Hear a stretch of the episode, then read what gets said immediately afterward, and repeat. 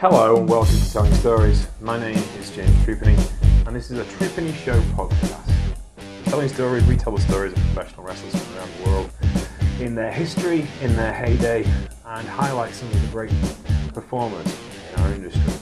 Now, the last couple of weeks, there's been a fantastic mania tour in New Japan Pro Wrestling, and one of the key performers is Mima Shimoda, making a grand return to Korakuen Hall, where she owned the place in the 1990s. I thought it would be a good time to share an old story and get back to the Forgotten Tag Team series, which I left sometime last year. Mima Shimoda was a member of Los Cachorras Orientales, the Oriental Bitches, better known as the LCO, the toughest, roughest, baddest tag team in professional wrestling, especially in the women's circuit, but they could give men a run for their money when it came to evil acts. Mima Shimoda and Etsuko Mita were revolutionary professional wrestlers when everyone in the AJW was a revolutionary professional wrestler. They perhaps didn't get the credit they deserved. However, watching Mima Shimoda do her thing as a manager in CMLL inspired me to retell this story. So today, I give you the forgotten tag teams, Los Cachorras Orientales, Mima Shimoda and Etsuko Mita. In any other era, Mima Shimoda and Etsuko Mita would have been major stars in any company anywhere in the world. They were inventive pioneers and as heels, heat magnets of a very high quality. The problem was they both graduated the All Japan Women's Dojo at the same time, and their classmates and peers were just so damn good. Faced with an upper card that included Bull Nakano, Aja Kong, Toshiyo Yamada, Akira Hokuto, and Manami Toyota, five women who were absolute masters of the genre, anyone would have trouble standing out. However, Mita and Shimoda found their groove and became one of the most successful post Crush Girls tag teams in AJW. Mita and Shimoda graduated the AJW dojo in 1987. About a year that included the graduation of the aforementioned Yamada and Toyota. The trainers that year were Akira Hokuto and Jaguar Yokota. All the more amazing when you consider that Hokuto was only one year out of graduation herself. The pair worked away steadily in those first three years as Joshi debutantes do even today, staring at lights, cleaning ring mats, and learning. The first championship was a pair of AJW Tag Team Championships. The AJW titles, Tag, Singles, and Junior, acted as a young wrestlers division. You weren't assured greatness, but it was a sign the company believed in you and that you were on an upward trajectory. They won the titles on November the 14th, 1990, from the Honey Wings. Mita already tasted tag success in a team with Toshiyo Yamada, Dream Orca. When Yamada was injured, they relinquished the belts, and the Honey Wings took them in a final over the Tokyo Sweethearts, Mima Shimoda and Manami Toyota. As good as the Sweethearts and Dream Orca were, it was clear the chemistry wasn't quite right.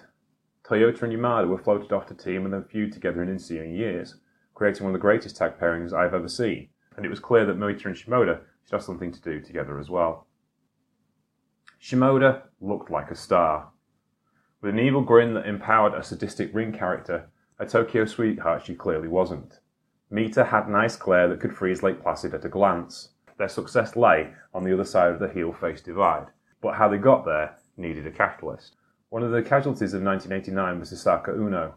Having claimed the tag titles with Yumiko Hotta in a tournament after Chigusa Nagayo retired and the Crush Girls needed to vacate the straps, Uno and Hotta would defend the titles for the first time in July in a hot and heavy match with the Red Typhoons. Uno would take a power driver from the second rope to end the first four. It broke her neck. Of course, being Uno, she had to finish the match first, but she would need a year off to recover. In the time off, she began to think about her comeback. She changed her name to Akira Hokuto, partly because of Akira Maeda. She dyed her hair blonde and rethought her ring gear, from the traditional swimsuit to a more lucha-inspired ensemble, and turned heel.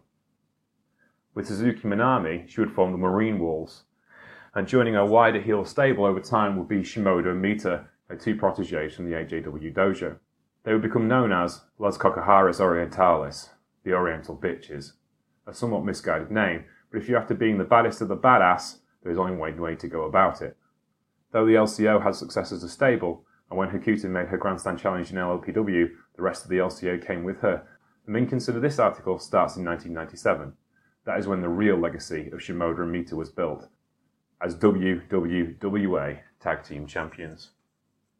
They had built a reputation as tough as nail brawlers, but their in ring chops were nothing to be sneered at either.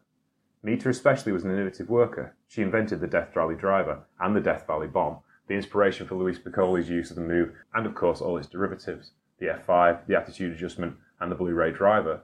For all their grace and style, what got them to the dance was the high level of viciousness. It started out simply enough some chair shots here, a foreign object there, but at the height, the LCO could play a full orchestra of violence with all the dynamics that entailed. They were high quality, double team machine. Their reign of terror began in 1997. The champions were Tomoko Watanabe and Kumiko Maekawa. They wouldn't know what hit them. The LCO had been separated for some time, Mima had been reunited with Toyota as the Tokyo Sweethearts for one WWWA title run. However, with Akira Hokuto slowly on her way out of the company and onto GAEA, the pair were now a full-on heel machine to plug that gap.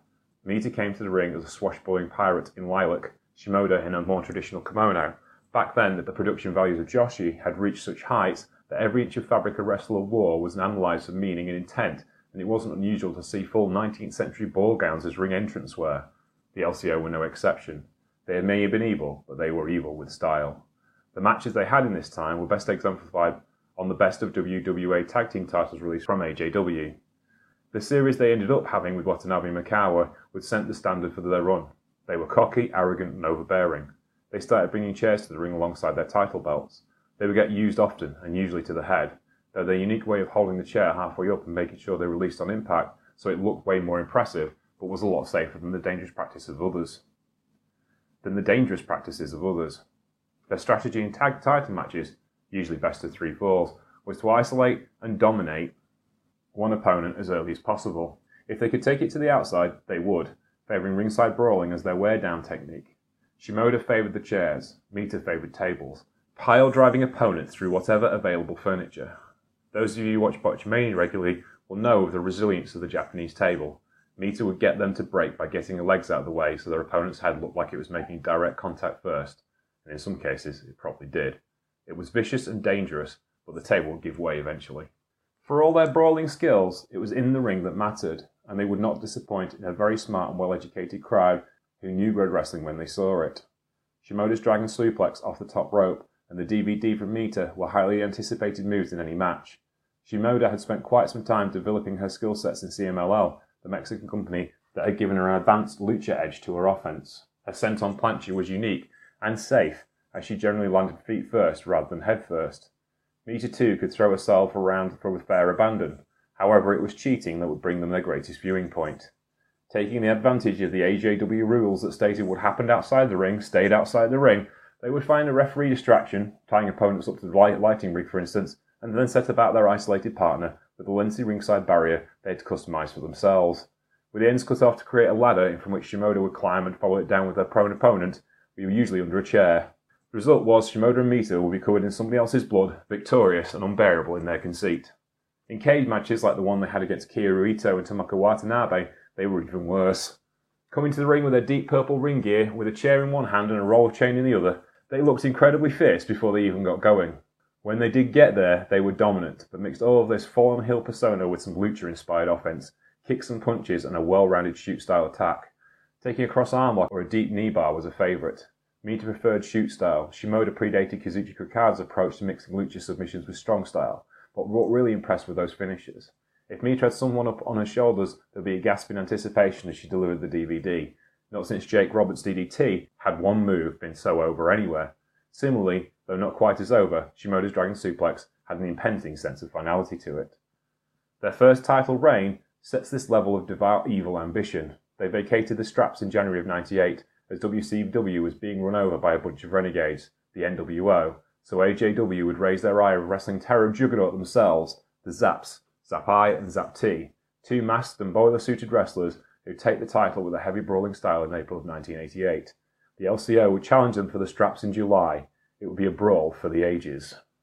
The Zaps were anti everything wrestlers. They wore black singlets and pants over white t shirts. The style was to brawl to the wall, and they didn't care about the tradition of AJW. As the LCO had had a big hand in the building of that tradition, despite their rule breaking ways, it'd been interesting to match to say the least. The Zaps jumped Shimoda and Mita before the opening bell. The four tore into each other, using anything that wasn't nailed down.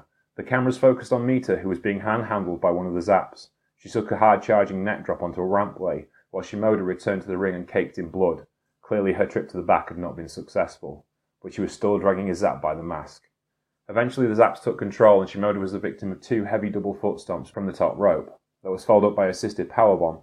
This was a first. The LCO had been so dominant, it was just strange not seeing them being in charge, especially in the opening sequence of the match. The third heavy double stomp gave the Zaps the first fall. Her conditions for the match would worsen as it started to rain on the outdoor arena. However, Shimoda and Mita would take control again. Trying to demask Zap T. Meanwhile, Mita unloaded a Death Valley bomb on the ramp on Zap I. Eventually, they made it back to the ring, but Zap T was the worst for wear and now unmasked. The demasking of a Zap would of course reveal that it would be Kaoru Ito and Tomoko Watanabe, the very people the LCO had defeated in a cage the previous year. Shimoda delivered a brain kick from the top rope as Mita held in her position for a DVD. She was saved by Zap I, who received a cracking cane shot for her trouble in this no DQ affair. The crowd grasped in wonder. Another DVD, and the falls were even. Shimoda holding Zap I, the Zaps regained some of the momentum on the third fall, isolating Mita and attacking her knee. Shimoda did her best to cover her friend, taking unholy cane shot to protect the well-supported joint. Zap I's foot stomps became even more vicious. The canes were swung that bit harder as both teams sensed the finish. A gut wrench powerbomb from Zap T scored a two count, but it felt like the LCO were going to be damn near hospitalised and lose this match. A Shimoda Dragon suplex. But it felt like the LCO would rather be hospitalised than lose this damn match. A Shimoda Dragon suplex received a two count. The back and forth reaching a crescendo. Zap T came back with a third gut wrench powerbomb and still only two. This was getting to be the most violent tag match Joshi had seen in years, and they were still looking to give even more. Eventually, one last Dragon Suplex would deliver the titles back to the AJW faithful to the audible relief of the crowd. Eventually, they would drop the titles back to Watanabe and Maekawa, who would turn, in turn vacate them in May of 2000, which would lead to a tournament final for the vacant belts between the LCO and up and coming young wrestlers Nanae Takahashi and Momoe Nakanishi. Nana Momo. And we'll leave our story at the LCO just right there. It's a fascinating story as far as I can tell. My favourite tag team in the Joshi annals of history. So, a young team that I know of are making their way in a similar fashion. Millie McKenzie and Charlie Evans, the Medusa complex, echo so much of what the LCO were about in the 1990s. It makes me smile every time I see them. High speed, no drag. That's how professional wrestling should be done. Thanks for listening to Telling Stories today. My name is James Trupany. You can find me at Sheriff Lone Star on Twitter, and you can find the Trupany Show channel on Twitter as well, at Trupany Show.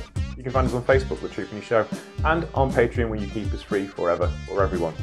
Please go speak to our sponsors, Powerslam.tv and Indie Empire Magazine, where you can keep The Trupany Show free forever for everyone. Also get a free month of Powerslam.tv when you use the code MulletWatch.